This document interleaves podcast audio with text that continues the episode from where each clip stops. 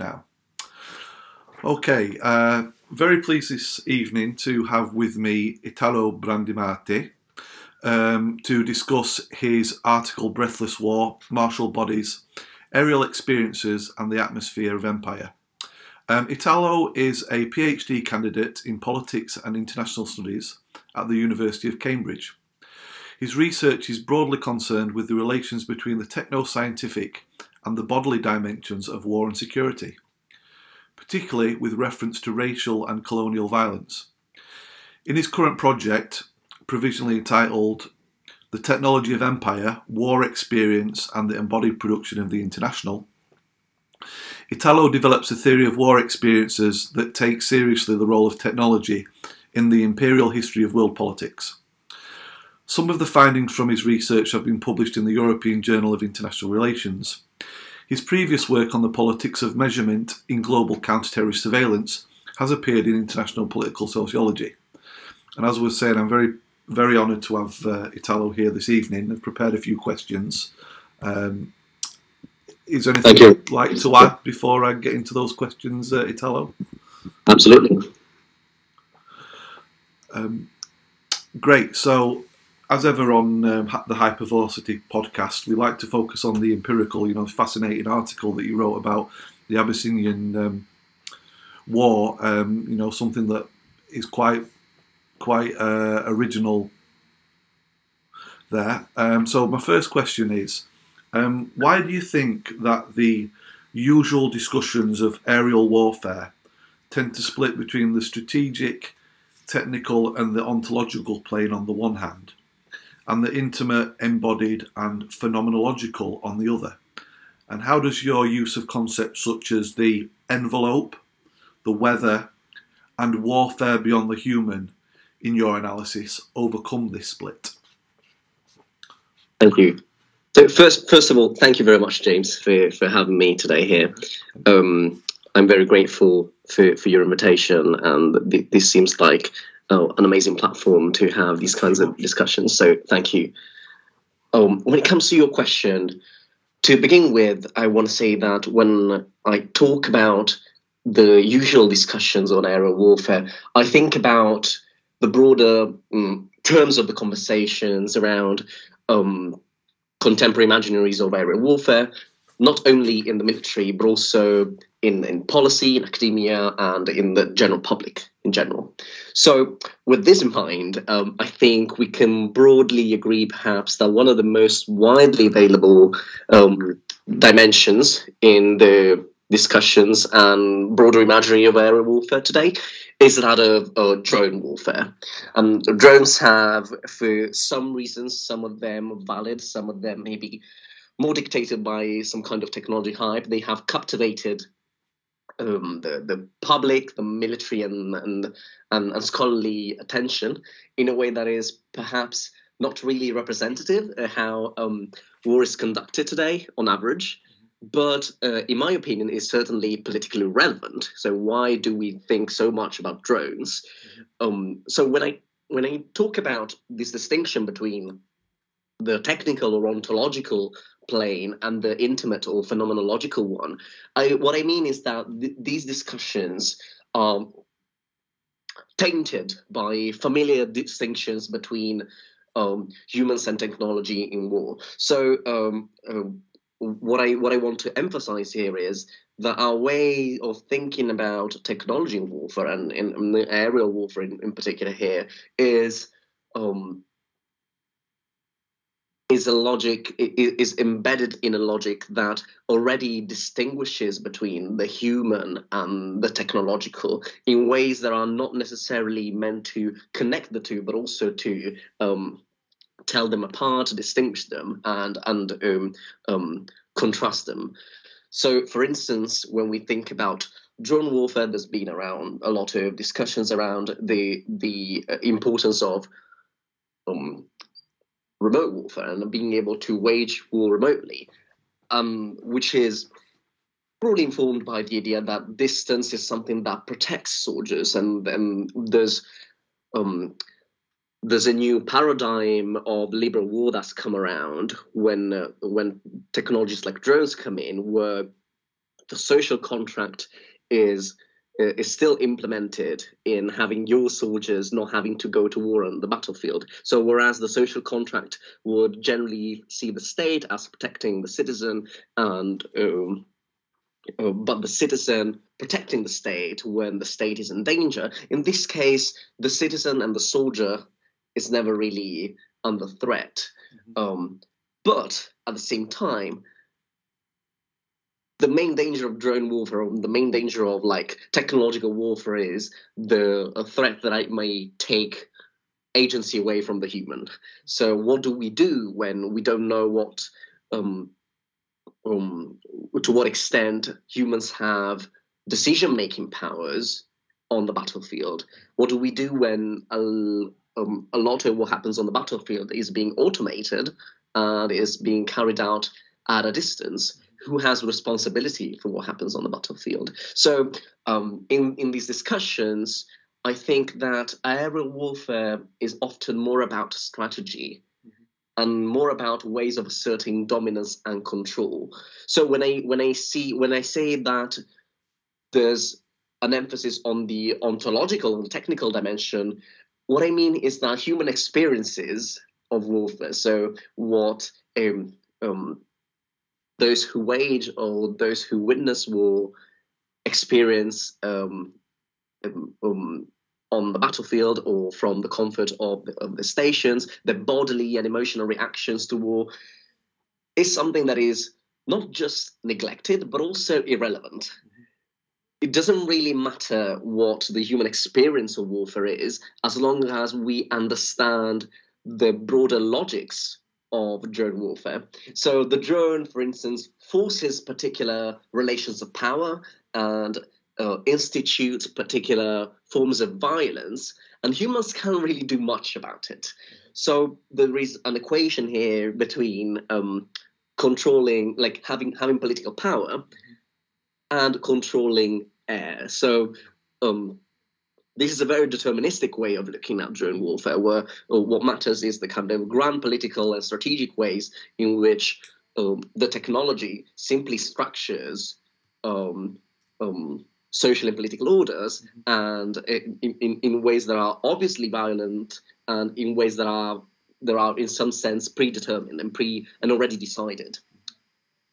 So on, on the one hand, we have that, but on the other hand, we have uh, especially critical work, which is focused on precisely the lived experiences of drone warfare, which means both the experience of the pilots um, uh, piloting the drones, but also the experiences of um, people witnessing uh, and, and being on the receiving end of, drone warfare. So um, this is an, an extent. Uh, this is a this is an attempt to humanize drone warfare and understand what's at stake politically in this. So in the, in these cases, the questions around this way of waging war are not are not questions of security are not questions of governance or are not traditional questions of security they're not questions of governance but they are um, intimate and personal. Yeah. They're not about ground strategy, they're about mm-hmm. uh, people's everyday lives. Mm-hmm.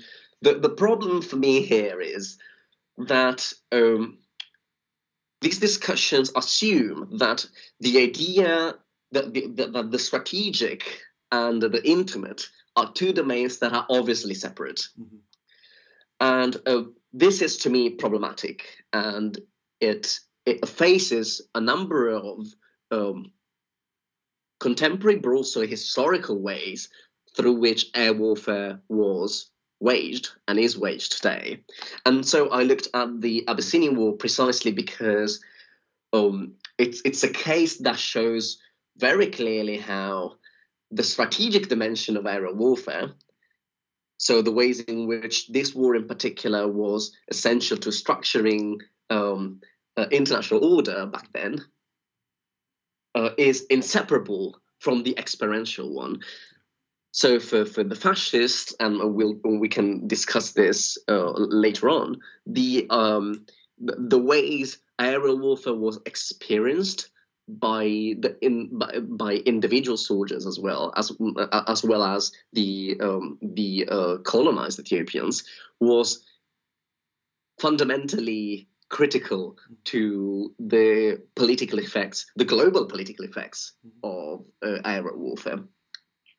So this is this is the, just to clarify the terms of the conversation when I'm when I'm when I'm uh, uh, talking about this. Mm-hmm. So uh, as you as you said, I use um, uh, a particular set of kind of, of conceptual tools to um, um, articulate what I mean by this and how how we can uh, overcome this distinction.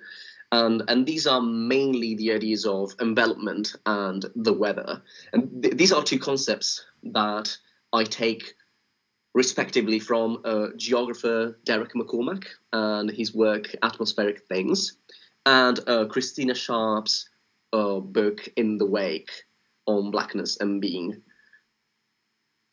So, envelopment, in this sense, to give like brief, brief, a brief sense of what these mean. Envelopment is the condition of being immersed within an atmosphere. Mm-hmm. It is, uh, um, as I as I paraphrase McCormack, the process through which um, ways of being political, but also ways of being a body or a thing and what a body can do are shaped in relation to um, the the element of air. The weather, instead, in uh, in Christina Sharpe's terms, um, is, and I quote, the totality of our environments. And in, in the in, in, the context of her work in particular, it, this is an environment where anti-blackness is pervasive when I when I uh, look at these concepts, I think it is important to to articulate political life in relation to the the experience of being immersed in an atmosphere and being you know um, not just grounded beings but also aerial beings mm. because social and political lives are and not only like biological life is immersed in an atmosphere and when when I when I mean atmosphere, when I say atmosphere here, I mean simultaneously the material and the the sensorial, the emotional dimensions of, of being in a context, being immersed in a particular historical and political structure. So it's about um, air as an element, but it's also about uh, atmosphere as a mood. So, in the case of uh, the Abyssinian War, for instance, uh, this awareness, I think, is uh, crucial to overcome the distinctions between the technical and uh, and the embodied in aerial warfare. And and I think this sets up um, interesting ways of thinking about aerial warfare in ways that are that that are foregrounding the connection between the human and technology rather than being um, wary of that distinction, mm-hmm. if that makes sense. Yes. No, that, that's really, really great framing there, Italo. And um, I think what I took from your your piece was the way in which the the, the gas literally um, envelops the the person in this terrible way in which they breathe it in and it's so terrible and damaging, but also how that is um, obviously in a really material sense the weapon of war that's being waged in an imperialistic sense against sort of the, the colonized group. Um, it's the weapon of war and it's the it, it's the air that people are literally breathing. Yeah, yeah, yeah, absolutely. Um, and you know, there's I think there's there's a number of ways this has to um, this structures one's analysis as well when we do like you know both historical contemporary work on on aerial warfare and you know when i when i uh, looked at it myself these concepts were essential to articulate these tensions because the the available discourses were not as uh, uh, as useful in understanding the relations. So, to to uh, give you some examples, for instance, when like the the aerial dimension of warfare in uh, in the in in the Abyssinian War is already understood as being essentially political. So like this is this is a history that goes back if we want to you know think about the historical side of, of these connections. This is a history that goes back to at least world war one. Um, and allegedly even earlier with the the uh, first aerial offensive by Italy in in Libya in 1911 um, there's a very important book by uh, Peter Sloterdijk called uh, Terror from the Air, which is a key work in this respect where he um, thinks about World War One as the moment where a new mode of violence comes about, which is um, violence that is exerted not directly onto the enemy, but violence that is aimed at the uh, immediate environment in which the enemy is situated. Um, so the ele- an element that is usually taken uh, for granted in human life, which is you know uh, that we breathe and we are like we live in an atmosphere is made explicit and significant and weaponized. So again, you know, the relation between the ontological and the phenomenological here is exactly um, inherent in the fact that there is a moment where historically where uh, air become becomes understood not as just of biological importance, but also of uh, strategic and cultural importance. um, um, with your mention of those technologies. And as you've hinted there, um, the, the, Libyan War and the Abyssinian War, which you cover in your um, article, um, why why was it? Uh, do you think that Imperial Italy had come to frame its desire for imperial dominance so strongly through the frame of the weaponization of the air in the Abyssinian War? Yeah. Thank you. So um, this is um, this is interestingly, I think, a crucial. It, it, is interestingly crucial to understand what the histories again of the of aerial warfare um, are. If we want to situate the Abyssinian War in particular in a global in a in a global history in a, like in in an imperial history of global politics. Um, think I think about especially the ways in which um, the fascist and colonial the, the, the, colonial project of fascist Italy was already intellectually heavily indebted mm-hmm. to particular literary traditions like the tradition of modernism or futurism. Sorry, and these are traditions that notably venerated the the machine and the airplane in particular as a, as a tool of individual and collective transformation, which would have actualized the, the imperial dominance of, of the Italian race. Uh, for instance, Filippo Tommaso Marinetti, who's the, the founding father of Italian futurism, saw aviation as the, the agent of a civilizational transformation, and Mussolini himself saw aviators as an example to be followed and a and the the embodiment of a new race of um, of, of Italian citizens. So for him, all Italians should uh, envy them and, uh, um, and and and be particularly proud of Italian wings. So this is the, the, the national context in which we are moving when the Abyssinian uh, when when the Abyssinian uh, war takes takes place. Um, so in this moment, if we think about it, it is hard not to see how the emergence of Italians as uh, political subjects, so as imperial political subjects especially, was tied to a condition of envelopment. So the idea of being in the air had a particular um, um, political connotation that was a connotation of um, um, national pride, but at the same time uh, imperial superiority. Mm-hmm. at the same time, as I as I've shown in my work, uh, some Italians, including uh, Giulio Douhet, for instance, who's uh, um, world renowned for being a, a, a visionary theorist of air warfare, was also pushing, like, uh, praising the, the importance of the, the air weapon. And he was teaching aviators even soon after the war in Libya, talking very seriously about the relationship between soldiers and airplanes. So as they were, you know, fused together, as they were a, single a single body. So, um, this being said, this was in a sense the the, the national context in which we, we're moving.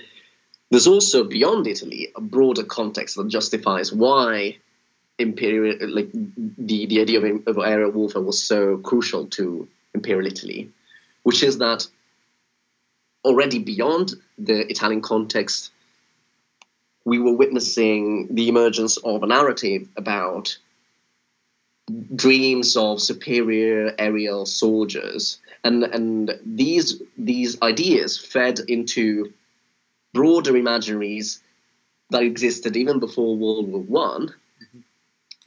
And these imaginaries were again radicated in the idea that the martial mastery of the air was a tool to achieve um, supremacy in Europe, but also beyond. Mm-hmm. Um, in uh, in uh, in Britain, for instance, H.G. Uh, Wells, uh, uh, J.F.C. Fuller were some of the the outmost proponents mm-hmm. of um, of ideas of conquest in the air achieved through the use of airplanes, the use of gas, as elements that were essential and, and essential to future warfare.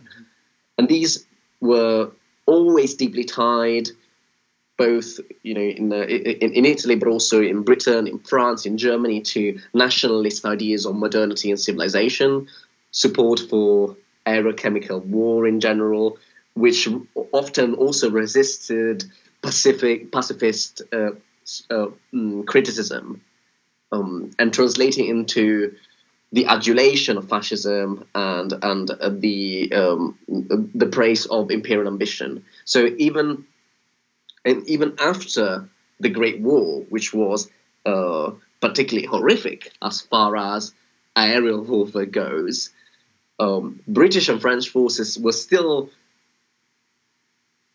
were still seeing uh, bomb, gas bombing, especially as you know suitable suitable um, and, and fair tools of pacification, of colonial pacification. Um, I have uh, taken a quote from uh, Winston Churchill, for instance, which is, I think, very, very um, um, uh, high, highlighting and, and, and, and, important in this sense. Uh, were in 1919, um, after the horrors of World War One, and after the the widespread condemnation of the use of gas, uh, he would say, I do not understand the squeamishness about the use of gas. I am strongly in favor of using poison gas against uncivilized tribes. The moral effect should be so good that the loss of life should be reduced to a minimum. It is not necessary to use only the most deadly gases. Gases can be used which cause great inconvenience and will spread a lively terror, and yet would leave no serious permanent effects on most of those affected. And this, I think, um, feeds into broader narratives of aerial warfare and especially the use of chemical gas as some kind of civilized and, uh, and um, morally higher form of warfare, which would um, be so terrifying that would um, shorten the duration of any other conflict. And at the same time, the writings of air-minded theorists in Italy also reflected European awareness and fears of the destructive power of of, of uh, aerial war in this sense. So the when we think about the German the, the German development of um, an, air, an, airship fleet in um, in World War One and the the increasing anxiety and vulnerability to aerial attacks, especially in Britain. Uh, the prospects of German gas bombings in France, as well these were all elements that fueled a broader European sense of anxiety and anticipation about air war, uh, which prompted discussions of evacuation plans, uh, the constructions of shelters, distribution of gas masks, and and so on. Um, these were also these were all plans that were directly inspired sometimes by theorists like Giulio Douhet, um, and were also aimed at allaying civilian fears and making making civilians more familiar with with aerial danger. Um, and this is also something the fascist the fascist regime the regime did um, by simulating gas bombings, for instance, uh, conducting a number of, of, drills which were which were widely covered in, in Italian newspapers uh, back in the day. So what I'm trying to say is there's a there's a broader um, European context in which the decision to wield the aerial the aerial weapon against Ethiopia make is, is situated and in which this particular decision makes makes great sense politically. Obviously, we also need to remember that um,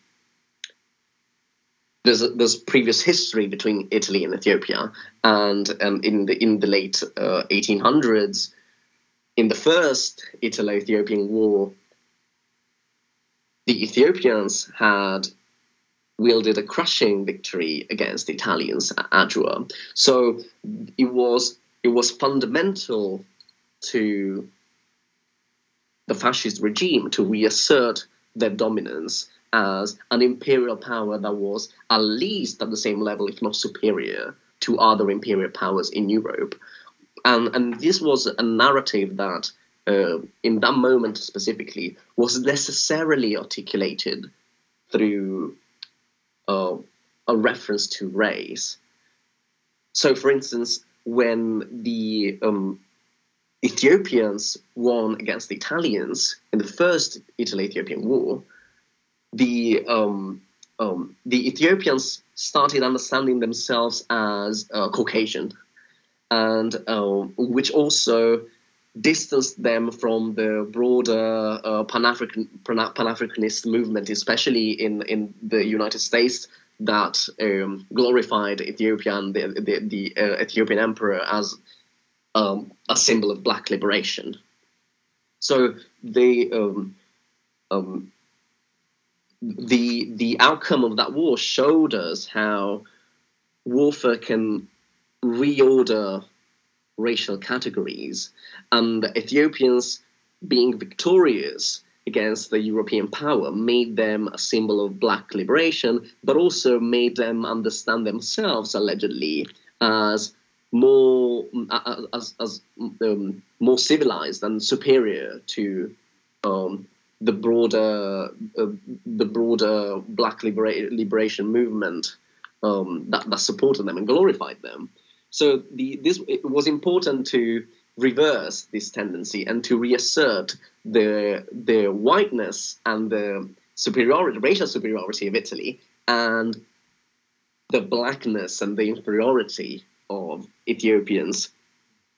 And for this reason, the uh, like gas bombings in particular were uh, became a, um, a, a obvious uh, an obvious choice to uh, um, achieve crushing defeat. There is some there is some debate on on whether the use of uh, gas and airplanes was absolutely strategically essential and uh, essential to Italian victory, and whether or not the Italians would have won anyway. But uh, I don't think that's the point. I think that's the point is understanding these intellectual and uh, historical lineages that gave importance to the the choice of pursuing aerial warfare. Uh, thank you very much. And um, earlier on in, in your answer just then, Italo, you, you, you mentioned uh, these imaginaries, and it, it, reminded me of you, you mentioned H.G. Wells there, who was a very good friend of Churchill, and that was in, really interesting to hear that whole Churchill quote in full. But um, he kind of H.G. Wells kind of informed Churchill's thinking on nuclear weapons as far back as when radium was first discovered, which eventually led to you know the development of the British nuclear bomb. But I suppose the point with with the imaginaries is you mentioned the, the futurist imaginaries there. So my next question would be, and contrasting with things you've, you've mentioned about drone warfare earlier, um, if the futurist conception of aerial warfare resisted the full fusion of the human subject and machine in the quote dissolution of the body as a locus of elemental sensing end quote. What's the difference what's what is different about modern drone warfare in which this fusing of man and machine seems to be the goal? Thank you very much. Well I think the um, the idea the idea of understanding the relation between the body, the human body, and the machine, and the extent to which we can meaningfully distinguish between them is in a certain way running through throughout the the history of technology in in warfare, and and as you as you um, uh, highlighted, is still very valid today in a sense. So, um, to me, what is more important when we think about what this relation means is the idea that for the futurist, the point of having a dissolution and, a com- and, and, and an entanglement between the human body and the machine was always eventually aimed at clarifying and reproducing the primacy of the human. And um, and this is fundamental, I think, when we think about how we discuss drone warfare today. Um, first of all, because when we think about drone warfare, it always uh, often seems like the drone is an extension of the human body. So, oh, the drone oh, appears to be some kind of prosthesis that extends the vision of human eyes. Mm. Uh, but also extend but but it also extends the the masculinity of human soldiers, um, making making it possible to exert violence in a way that was previously not possible, and allegedly morally superior as well. The idea of precise bombings and precise um, attacks and remote warfare but it's also, as we were discussing, an extension of uh, human emotion. And when we think about um, all those studies that that focused on the the ways in which drone pilots have very similar rates of PTSD, for instance, than soldiers who are actually deployed on the battlefield. That tells us a lot about whether or not the distance, the, the physical distance that um, the, the, technology enables, also traduce, uh, also translates into emotional distance. Let's let, us let us put it that way. Um, however, I think that um, in this sense, when we're thinking about the distinctions between different different um, ways of framing the human technology relation, I think that discussions of agency become really important here, um, especially when we when we think about oh, drone warfare. And this is because although we might see the drone as an extension of the human body, there's always a sense that we need to fight for keeping the human in the loop whatever that means. And, um, and, and, and, obviously, that's articulated in a number of ways, which I'm, I'm not going to go into right now. So sometimes what might be the extension of the human is understood is instead understood as a threatening substitution of the human. Mm-hmm. Um, um, and and this is this is one of the ways in which we might think on, or about whether or not it is the goal of, of, of drone warfare to um, um, fuse together the human and the machine or not. Mm-hmm. So depending on how how we frame these discussions, we have different um, different uh, ways of framing uh, of, of, understanding the problem. And um, although although I think that even understandings of, of drones are, are, as you know substituting the human and taking human agency away are not accurate and and um, um, maybe misguided in some sense. Mm-hmm. I I also think this is how we hear people talking about this. So this is this is what these are the the, the, the terms that dominate again the broader imaginary mm-hmm. of this. So if we think about it this way, we might say that drone warfare, the, the, the, narrative of drone warfare and the narrative and the futurist narrative of aerial warfare are not necessarily in contrast. Mm. Um, this is if we accept the, the assumption that the human and human agency and human decision making are in danger today. So, to what extent is drone warfare is, is the project drone warfare about bringing together the human and the machine if there is such a strong anxiety about keeping the human in the, in the middle, the human in the in the loop, and, and giving primacy to the human. So there is some sense in you know in some in, in some broad broad ways, some resonance between these um, um, discourses. Mm-hmm. Um, and when it comes to think to thinking about uh, the similarities between these ideas again, um, it is important to see how these conceptions always produce problematic exclusions, mm.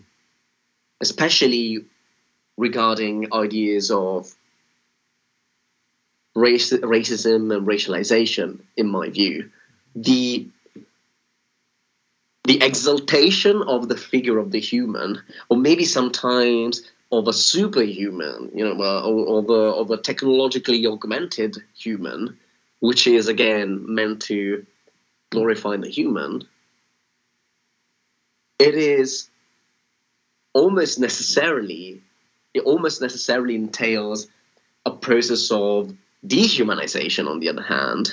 Mm. So when when when we think about the the connotation this takes, we also we should also think about the ways these modes of violence acquire moral significance. And again, if you if we think about precision strikes as a symbol of civilized power, you know, the the illusion that uh, we can really have clean, perfect warfares where, where collateral damage is reduced to a minimum. Versus, on the other hand, the idea that like low tech forms of violence or I don't know um, uh, improvised explosive devices are something that belongs to terrorist groups, to barbaric actors in, in warfare, which are usually pretty conveniently located outside the West. Mm-hmm. This is to me very a very unoriginal if we think about the ways aerial warfare back then and the use of gas, as we said, was framed as being something that um, um, was abhorred within the within the borders of Europe, but absolutely acceptable and even in some senses uh, noble uh, when deployed on the colonial battlefield. Um, and, and that, as you mentioned there, that kind of hierarchy between um, you know, deploying in the battlefield outside Europe, but then um, a differentiation between deploying gas within Europe. I think what one of the most chilling aspects of, you know, to dip into the historical um, for the next question, one of the most uh, chilling aspects of um, your paper was to learn about what was that relationship between Mussolini's use of gas in Ethiopia and the use of gas chambers by the Nazis? Yeah, absolutely. This is um, um, simultaneously, I think, fascinating intellectually, but also but also chilling and, and disturbing in in many other ways. There are different ways in which this these these um, discourses come together, and obviously we might say we might, we might see them as very different and very and very uh, isolated cases that have little to no connection, except perhaps uh, in a broader in, in a broader um, in a broader theoretical sense. But I think there's at least a couple of connections there that is worth highlighting when we think about the continuities between the colonial the, the, colonial histories of international politics as well as the more recent European history of um, um, of, of world politics, which is often understood, especially when we think about the world wars, as something that is contained um, uh, historically, politically, strategically within the boundaries of Europe. Um, and one one of the connections here is the historical connection. Nazi Germany was explicitly looking at the fascist way of articulating military strategy when it came to ways of conducting warfare and establishing political supremacy and imperial supremacy. So, for instance, a vast number of reports from uh, Italian generals were always quickly translated into German and were widely read in Germany and um, and Germans especially looked up at the Italians for the ways in which they structured plans for deportation uh, for, for the natives in, in their colonies. Most importantly, the Abyssinian War itself became um, a remarkable source of inspiration for the Nazi regime. Uh, there's, there's in particular one notable German military historian who, who deeply praised the use of poison gas by the Italians as a tool to um, enact a campaign of um, a war of annihilation, and I quote, of the enemy. So the um, ideas about gassing the enemy and ideas about deportation of the natives were all were almost directly inspired by um, fascist imperial strategy. The other way in which the, the these two uh, these two moments are connected is more more political and more conceptual. Um, as we've seen, for instance, in the work of uh, Aimé Césaire, for instance, and in his discourse on colonialism, um, Césaire talks very, very clearly about how exerting colonial violence is something that dehumanizes the other, is dehumanizing, but also dehumanizes those who employ it and those who carry it out and this this feeds into his broader notion of the colonial boomerang. So the the idea that while Europe uh, seemed surprised at Nazism as if it's something that um, uh, could not be could not be uh, imagined and something that cannot be easily explained and maybe you know a, a temporary exception to the, the, the history of Europe, actually Nazism is a reproduction and a translation of the same practices and forms of oppression that Europe knew very well and already put in practice in the colonial periphery to begin with. And this is, you know, broadly speaking, politically speaking, um, um, evident, but it is also quite literally materialized in the the specific forms of subjugation that are um, that are deployed by by the Nazi regime. Um, uh, um, um for instance, um, um, some some geographers who've worked on this, especially uh, Neovenius, they have focused on how the gas chambers are just a further iteration iteration of a longer history of aerial warfare and and a, a, a, longer history of the ways in which the air became weaponized. And and to that, I think it is important to add that the um, this history is a colonial history of warfare um, that was both intellectually but also materially translated from the colony back into the the horrors of Nazi Germany. Yeah, um, I think that that links in with with my final question really well. In which you know you mentioned about the the horrors of um, colonial violence coming back to the metropole to Europe, if you like, and sort of that hierarchy of imperialism. My last question would be so, when Italy is bombing Ethiopia, Italy sees aerial bombardment as the act of an advanced civilization. Yet, when Nazi Germany bombs Europe, aerial bombardment is seen as a barbarian tactic. So, how does this? How are hierarchies of imperial dominance inscribed in the logic of civilized equals bomber, uncivilized equals bombed? Yeah, that's a very good question. Thank you. Well,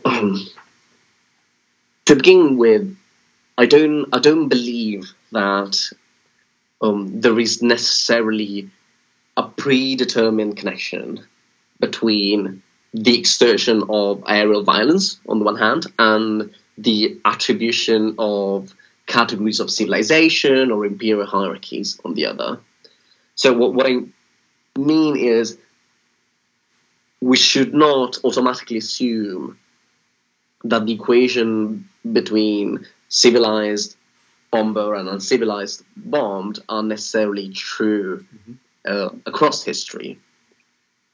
So, what is important instead, I think, is to understand that these connections have existed historically, still exist, and will probably stay with us in future ways in which warfare and broadly speaking, um, state led violence is carried out. So, for instance, uh, historically, we've seen how the experience of fascist Italy was not only um, informed by a broader European history of uh, aerial violence, but it was also in turn shaping and motivating particular under, particular understandings of aerial warfare. And um, this has obviously become clear in the world wars, for instance, where the barbarity of German bombing, so like the bomber as barbaric, paradoxically then justified the Allies' aerial intervention as something that instead was civilized and, and, and a noble way of reacting. Um, um, in in a similar way, for instance, uh, the example of Japan is is very telling in uh, in in this in this in this context. When we think about Imperial Japan conducting a, a, a vast operations of biological warfare on vast scales in uh, uh, the 1930s and 1940s in its colonies, which uh, were aimed at um, spreading um, plagues and plague-inflicted fees or, or um, bacterial compounds across their colonies as a way to impose aerial dominance, which was obviously seen with with with horror by the international community now like when it was found out. While at the same time by the same token the american deployment of uh, carpet bombing but also most most obviously nuclear bombs was also was almost justified as seen as a reassertion of a rightful um, hierarchy of global politics. So this this tells us how important uh, the historical connections between racial violence and the production of destructive weathers and atmospheres is. And still in our days, I think the the persistent use of tear gas, for instance, shows how the atmosphere these these atmospheres of um, of violence, of annihilation, and of imperial and racial um, um, um, dominance are still part of us in in occupied Palestine, in Black Lives Matter protest, uh, along the journey of refugees across the borders of Turkey and across the borders of, of, of Greece. So the, the experience of being deprived of air is unfortunately, as also Achille Mbembe said, fundamentally crucial to the colonial enterprise. So, what is important here to understand is that aerial violence has a specific history, and that history, this history, is inextricably linked with colonial warfare. So waging war in the air has often been foundational in structuring hierarchies of race, civilization, modernity, and these histories and, and these conflicts still have their legacies haunting us today. Um, I, th- I, think that's a very powerful metaphor to end on, um, Italo. You know that that deprivation of air. Um, particularly in the idea of the, the, tear gas that we see so much on TV screens around the world these days. Um, so uh, I, would really like to, to, thank you for your interview today, um, Italo. I think that, that's really, really enlightening. Um, again, I'd, I'd, advise people. I'll put it up in in the chat. Um, I mean, on Twitter, Italo's uh, article is available freely online, so I really recommend reading it. Um, and uh, unless you've got any final comments, uh, Italo, I just want to you know thank you very much for your time today, this hour. I, you know, I really appreciate you giving up your time to, to speak to me, um, to get on the get out there, and, and and hopefully this is a supportive place to share your ideas. Yeah, and um, I, I, just want to thank you again, James. It's it's been a really really pleasant discussion, and, uh, and I'm really thankful for for um, for you having me here and for our conversation. Thank you. Yeah, thank you very much.